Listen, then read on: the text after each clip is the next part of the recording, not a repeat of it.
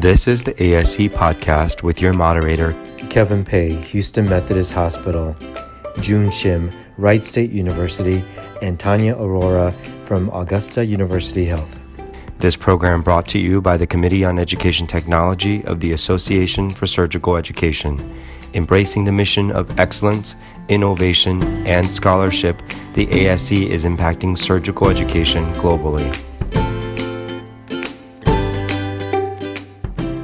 Well, welcome back to the uh, ASE podcast. We've had a, a, bit of a hiatus, but we're excited to be back for the first of this year, and I'm very thrilled to have a special guest. This is our uh, annual ASE presidential podcast, and we have our new president of the society, Dr. Uh, Danny Scott from UT Southwestern. Hi, Dr. Scott. Welcome to the podcast. Hi, Kevin. Thanks for having me. Uh, so, uh, some introduction. I know a lot of people already know him quite well. Um, he's obviously an accomplished ed- uh, educator and education luminary. Uh, he currently holds the Frank H. Kidd Jr. Distinguished Professorship in uh, Surgery, like I said, at UT Southwestern. He's also the Assistant Dean uh, for Simulation and Student Integration and has a vast amount of background and experience and all sorts of uh, levels of uh, educa- surgical education. And I'm uh, we're very thrilled uh, that you're our new president and that you can join us for our podcast. Well, thank you very much. So, you know, when we were planning this presidential podcast, uh, we're going to talk a little bit about the normal things about career development and, and, your vision as a president for the society. But as we all know, these are very troubled and crazy times. And uh, and I thought maybe this time we'd start the conversation by getting a sense of where where your mind is at with race issues surrounding America, as well as, of course, the COVID 19 um, pandemic that's both overlapping now uh, on our society. Yeah. Well, Kevin, thank you. It's a joy for me to um, join you, and it's been a dream come true for me to have the honor of being president of the ASE. Um, and I, I, look forward to sharing more uh, thoughts around my journey. To answer your question specifically, this has been a rough spring. You know, we we had great hopes for a wonderful meeting in Seattle. We all cherished the time with one another as colleagues, and I think we've we've realized that now more than ever how important the social interactions are for our uh, overall well-being, our mental well-being, our emotional well-being. Um, and I think the virtual world we're living in to a large extent uh, allows us to have meaningful interactions and uh, transfer of scientific information. Uh, but there really is no substitute for some of the uh, in-person um, interactions that we are accustomed to. So it's been a rough spring, I think, for all of us, and, and our world is changing with COVID. Um, I'm now back three weeks into the clinical arena doing elective surgery.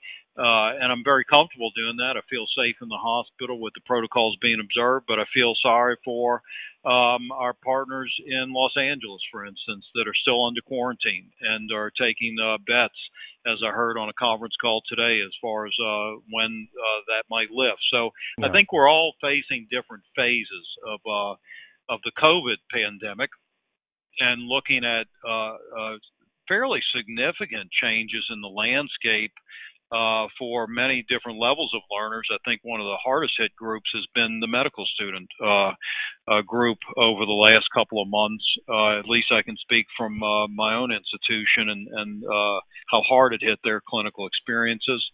Um, and, you know, really all we needed was such, all we didn't need was such a, a, um, a global awareness coming to uh, um, an emotional height, if you will, regarding uh, the racism that we're facing in our country. Yeah. Uh, and I, I, think it's been um, just outright terrible to witness uh, the problems that we have witnessed. Um, and then the public reactions uh, have been understandable, uh, but certainly disconcerting as well. So um, I think we all have a lot to learn. I, I, I um, would like to talk about the diversity efforts that our organization uh, uh has been undertaking.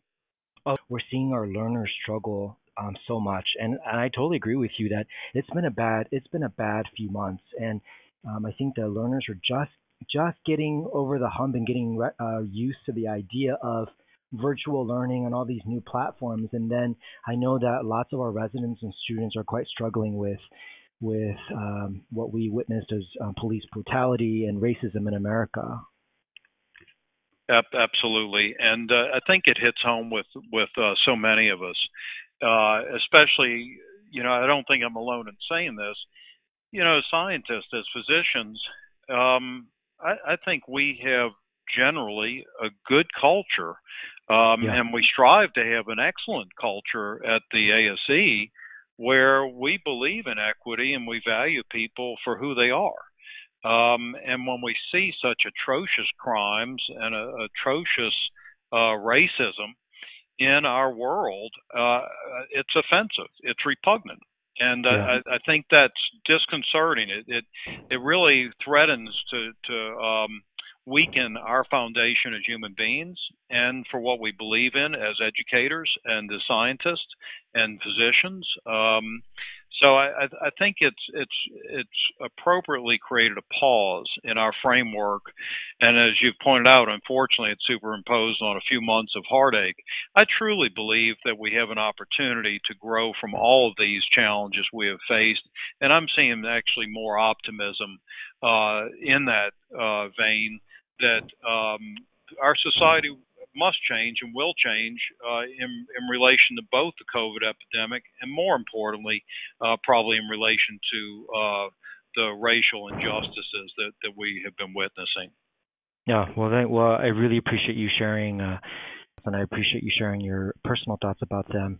I, I do want to pivot back to the original, um, the presidential podcast, and one of the things that has been a highlight of these podcasts is um, really outlining the career paths of our presidents and our leaders of the society. Uh, and part of the reason is because if you look at when you talk to young junior faculty and residents who are interested in careers of surgical education, sometimes they go, "Well, how how did Dr. Scott get to be president of the society? How did he how did he become dean?" So maybe you can uh, maybe if you could share with our audience members how how did you get to where you are now?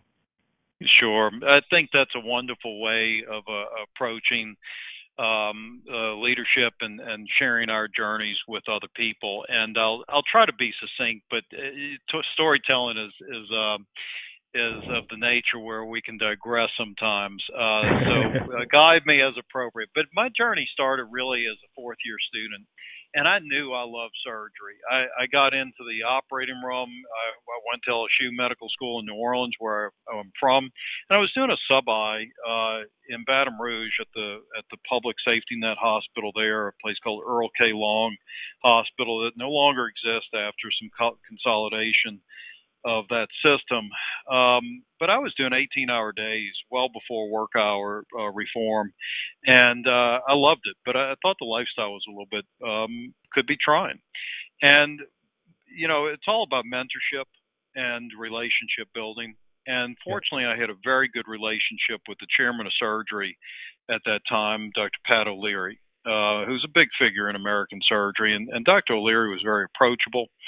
And I was candid with him, probably more candid than I would advise medical students today to be. Um, but I, I leveled with him and said, Dr. O'Leary, I, I, I love surgery. I'm worried about uh, when I get out, you know, I want to do private practice.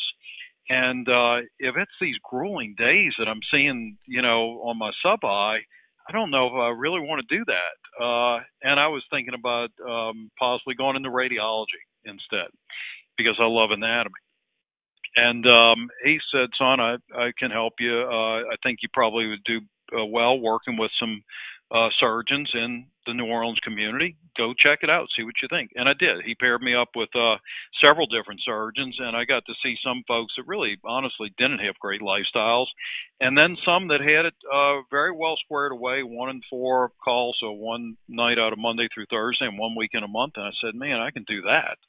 And so the rest is history. And um, I matched to UT Southwestern, did my training in Dallas, and um, you know another mentor uh, stepped into my path, uh, Dan Jones, who's actually a former president of the ASE. And yeah. Dan was a very junior faculty, had trained at WashU, and was recruited to UT Southwestern by another mentor of mine. Uh, Jim Carrico was our chair, And Dr. Carrico had been pivotal in the American College of Surgeons to start up um, uh, innovative efforts and uh, trying to train people, surgeons, in new procedures. And he recruited Dan to be our minimally invasive guy. And Dan ran amok with that theme and recruited me into the lab to do two years of research. And my topics were simulation, uh, bariatric surgery, and minimally invasive surgery. So, three things that I, I remain interested in to this day. And those years were formative because I, I really figured out that I enjoyed uh, doing research and having time to to critically read literature and to summarize literature and to write papers and to write uh, chapters and to network with colleagues and and all of the things that the academic milieu affords uh, one. And so that's really the the start of my journey uh, was getting the academic bug um, and uh, finding the right place. And eventually, I, after a little Hurricane Katrina, wound up back at Southwestern, having spent several years at Tulane University Medical Center in New Orleans as faculty. And um, I've really enjoyed my journey. I, I got recruited back, Kevin, to, to Southwestern to be in charge of simulation training because uh that uh, was a huge chunk of my research um, and uh, active publication and collaboration with others. And those were, were some fantastic years. Um, and then I ultimately decided uh, uh, to seize the opportunity to uh, be a program director uh, for our surgery residency. And at that time, we had the largest surgery residency in the country. Uh, we still graduate 13 residents a year. So, a fairly big enterprise and a much different role than being a simulation director. And I learned a lot. I, I held that post for five years and it was one of the best jobs I've ever had, while simultaneously being one of the most demanding, not only on me but on my family. Um, yeah. Because that, if if you're truly dedicated in that role, it's a, it's a full time job all the time. Um, and and you have, as I always said, I had 82 children in addition to my two my two daughters at home. But um, you know that that was certainly a, a, journey in and of itself. And then ultimately i landed into my current position as assistant dean for simulation um, after that with our uh, university building a new campus wide initiative integrating all students all um, school of health professions uh, learners all gme learners and, and faculty into one new um, enterprise of a simulation center and yeah. um, every step of the way, you you you uh, have different challenges. You learn different things, and um, I'm grateful for all of the uh, teamwork that I've been afforded through all of these journeys. Um, and so that's that's where I am today. And you know, uh, from from listening to you about your journey, I'm hearing a theme, which is mentorship, and uh, and that you are very proud to share that your your success in large part was due to wonderful mentorship. Is that is that fair a fair statement? Absolutely, and there's so many people that remain unnamed, but every step of the way you're leaning on somebody either at your own institution to help guide you or somebody that you're close to elsewhere. And sometimes those relationships ebb and flow where you're really close to somebody for a few years because they truly understand what you're going through and then you know it might take a break on really using them as as your primary go-to but they're always there and you build basically friends um, yeah. through every organization that I've been a part of uh, including and especially the ASE it turns into a family where this yeah. is your your group of folks away from home usually since we travel now they're our virtual family away from home yeah. um, but it, it becomes those mentorship relationships and uh, collaborations uh, begin to feel very natural and okay. I, I, think they're in, invaluable yep and that's a great transition then to um, what I wanted to touch base on next, which is you're obviously, you know, to become president of the society, you've always you've been incredibly involved and and impactful in the society. How much do you think your participation in ASE has impacted you, both as uh, a teacher and as a leader? Yeah, um, great question, Kevin. You know, I, I like to tell stories. So I'll tell one of how I got involved with the ASE and, and yeah. what it really means to me. And um, it was during my two years of research time that I, I took off from uh, residency. And I was doing a lot of simulation work and um, and research and looking for venues to publish. And um, I was introduced to the ASE uh, as a venue to submit more work. And to my delight, and what little did I know, I was a surgery resident at the time.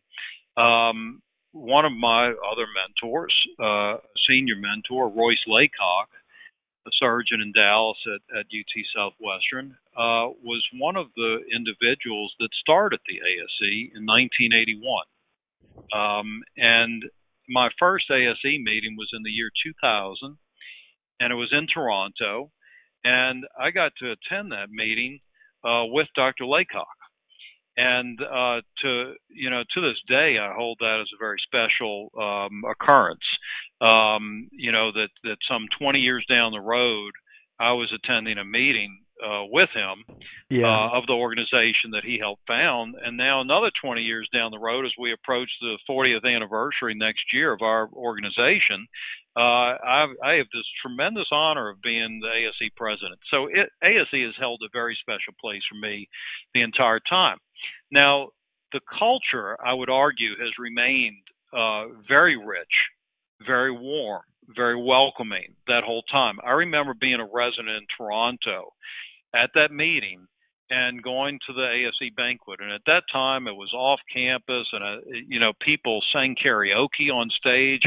also, we have a, a named lectureship now. After he was on stage in a vest that he would wear quite a bit, and um, singing karaoke with like Deb DaRosa. I mean, I mean, this was just a hoot. Okay. Yeah. So to see these established, esteemed educators in Yep. in surgery, uh, you know, have a flat hierarchy and be all welcoming and not pretentious, that resonated with me.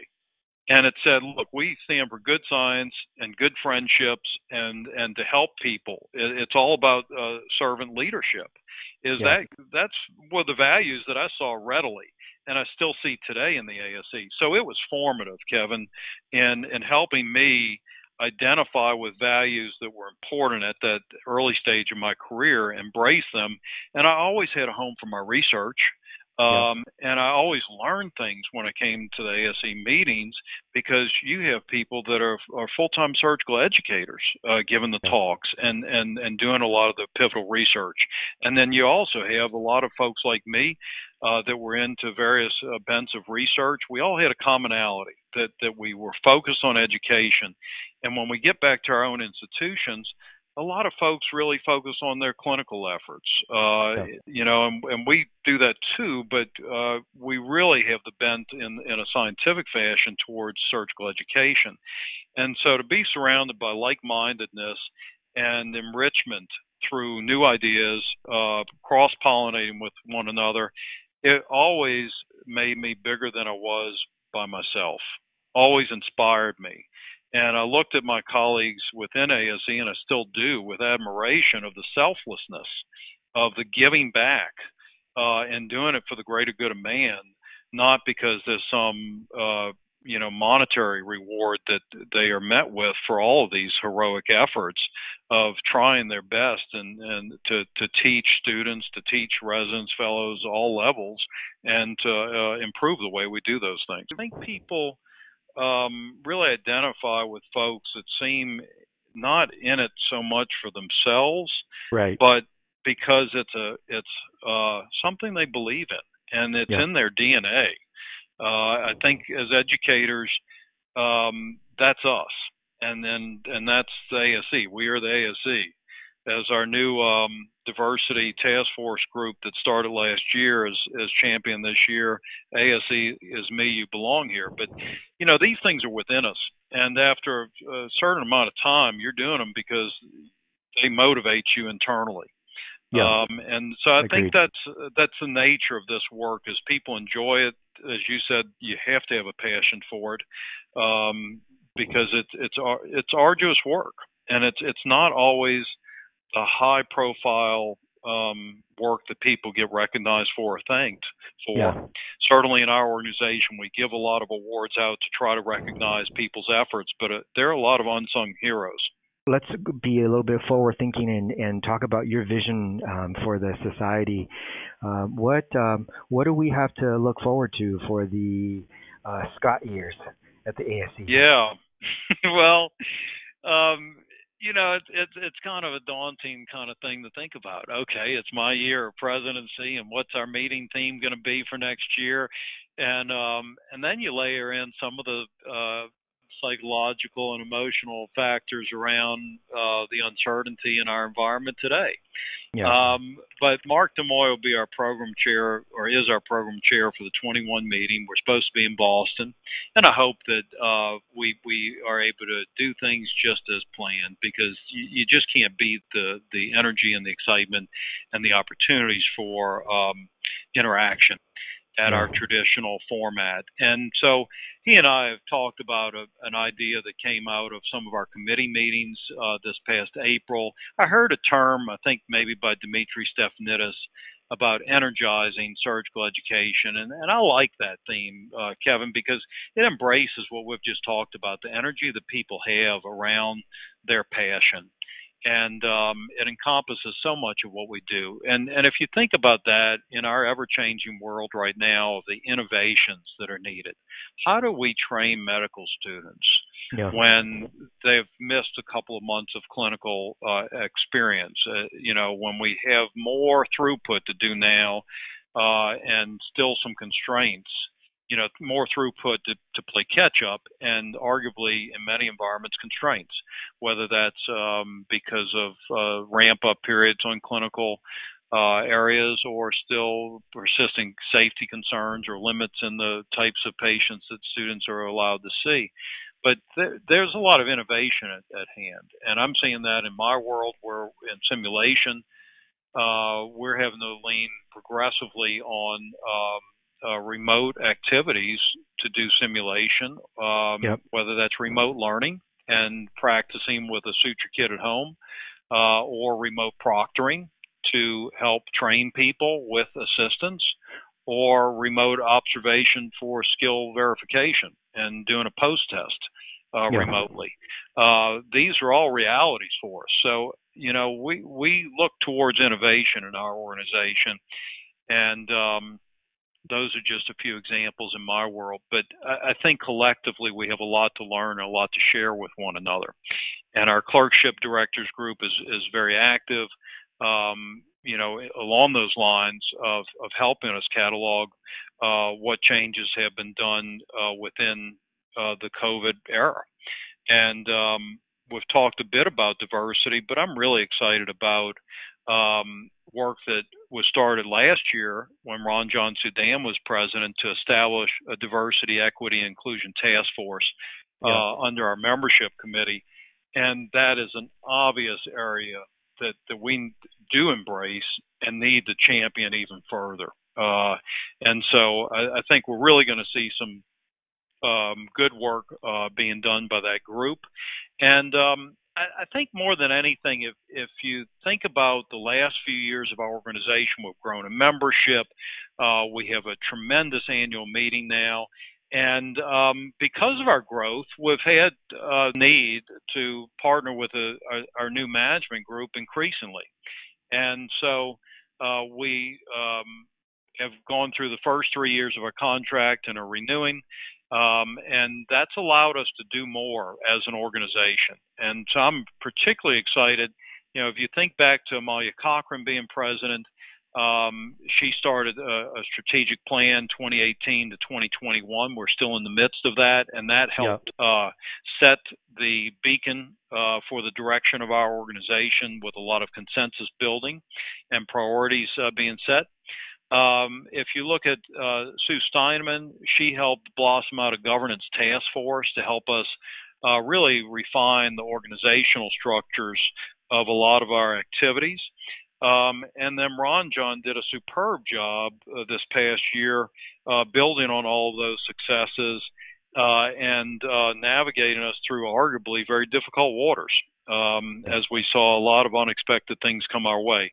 So more than anything, I'm I'm looking very forward to building on what has been done over these past few years, partnering increasingly with our management company uh, that is in a great position to help us achieve our goals, and to um, work very closely with our committees to champion all of our projects.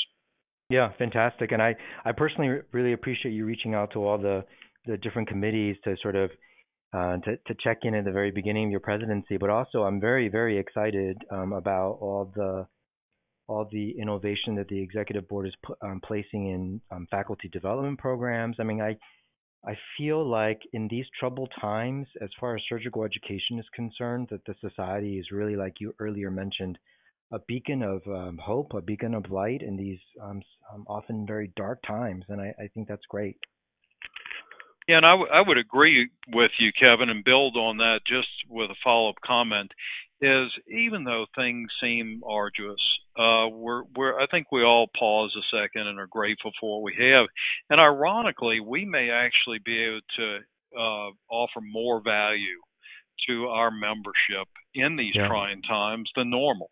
Um, you know, Mo Shabahang, is program chair of the, the meeting that was canceled in Seattle, has put together a plan for ASE highlights. Yeah. Uh, and sessions in, in August and, and September to share some of the, the most relevant content with our members uh, and with non members. And I, I think that asynchronous offering is going to be a big hit. Yeah. Um, and the programs we're doing around faculty development, mentorship, surgical education leadership, uh, we we think that we will have some real flagship opportunities for our members to uh, further develop their skill sets, their knowledge, and capabilities. Yeah, ex- um, definitely exciting, um, exciting times for the society. I I have to ask you um, to predict the future a little bit, um, and one of the things that's on a lot of educators' minds now is, you know, we're we're most of us are expecting this second wave, whether it's going to come or not, who knows. Um, are we prepared uh, from an education standpoint for the second wave of COVID-19? And um, if not, what are some tips maybe that you have for how organizations can pre- can specifically prepare for their learners for the second wave? Great question. And I hope that we get best practices established, and I anticipate that we will, yeah. for innovations for surgical education uh, in the COVID era. And um, I, I, I, really think that we are going to see the ASE help with that and catalog them and disseminate them uh, for a lot of our different learner groups, especially for our medical students. So we all hope that there's not another complete shutdown. We saw the economy get crippled. We saw our educational opportunities um, constrained severely, and and certainly our you know our surgical practices in our communities. So I think we will be better prepared uh, overall. We will have embraced by then uh, a lot of these lessons. I yeah. think that we'll have better understandings medically of how to um, remain functional even in the settings of increased cases. We know how to diagnose and treat the cases better. The survival rates are uh, arguably increased. Uh, testing in the communities, antibody testing, uh, survivor donor plasma um, yep. donations. Uh, these are all I, things that I think are going to change the game, and hopefully we will never see another crisis like we saw in mid March. Um, from an educational standpoint, we have to be smart about this. We have to be prepared to carry on business as usual, even if it's under different circumstances or using different modalities. So I think the onus is on us to be creative and yep. to allow these things to happen and to share them. Um, great advice, and I, I really do hope. Uh, if I'm hoping the second wave doesn't come, but if it does come, I really do hope that all the collective experiences, uh, especially with um, perhaps ASE leading the charge, uh, is is that whatever happens, that learners will have a place to go for surgical education, um, and and I really do hope that we're all we're all prepared out here, you know, for for the potential of a second wave. Um, I hope so too, Kevin. And, yeah. and it has to be better. I, yeah, I don't think agreed. we can. Uh, we I would not wish that whole um, experience on on any of us again. Yeah, totally agree. We uh, we're going to wrap up our podcast, and uh, one of the things that we like to do is ask um, our experts about final thoughts, and specifically about career wisdom. Any advice for our listeners who are uh, interested in pursuing a career in surgical education? You bet. I, what I always try to convey to young people that I work with is to formulate a mindset of, of what you enjoy, hopefully something that that you're good at, uh, and do it because you love it, uh, not because anyone is forcing you to, um, and and to find the right fit and the right journey for you. And sometimes um, that's obvious, sometimes it's not obvious, uh, and at some point you just have to pick and jump in.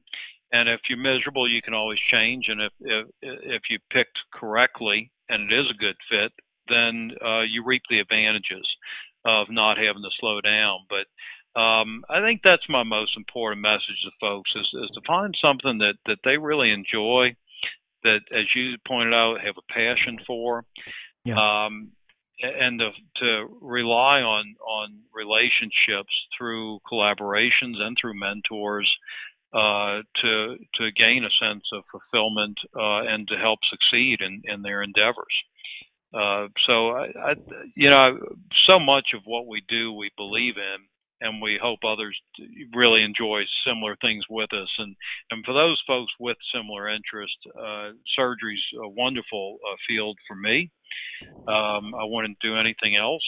Um, and and education makes it all that much more richer, where we are educating the the physicians that will take care of us tomorrow and the leaders of, of surgery and surgical education uh, that will only continue to meet the adapting changes of our environments and uh, lead us to uh, improve quality, safety, uh, and care in the future. Yeah, wonderfully said. Wonderfully said, and, and, and great advice uh, for our audience. Dr. Scott, we want to thank you for joining us on the ASE podcast. And I know uh, I, I, I, speak for many that we're all very much looking forward to your leadership of ASE this year. Well, Kevin, it's it's a dream come true for me, and I'm grateful for the opportunity to uh, do this podcast with you. With you, so thank you very much. And audience members, thank you so much for tuning in. And, and don't forget to subscribe. We're on Apple uh, iTunes um, podcast, and uh, please tune in for our next episode. Thanks, thanks very much, everybody.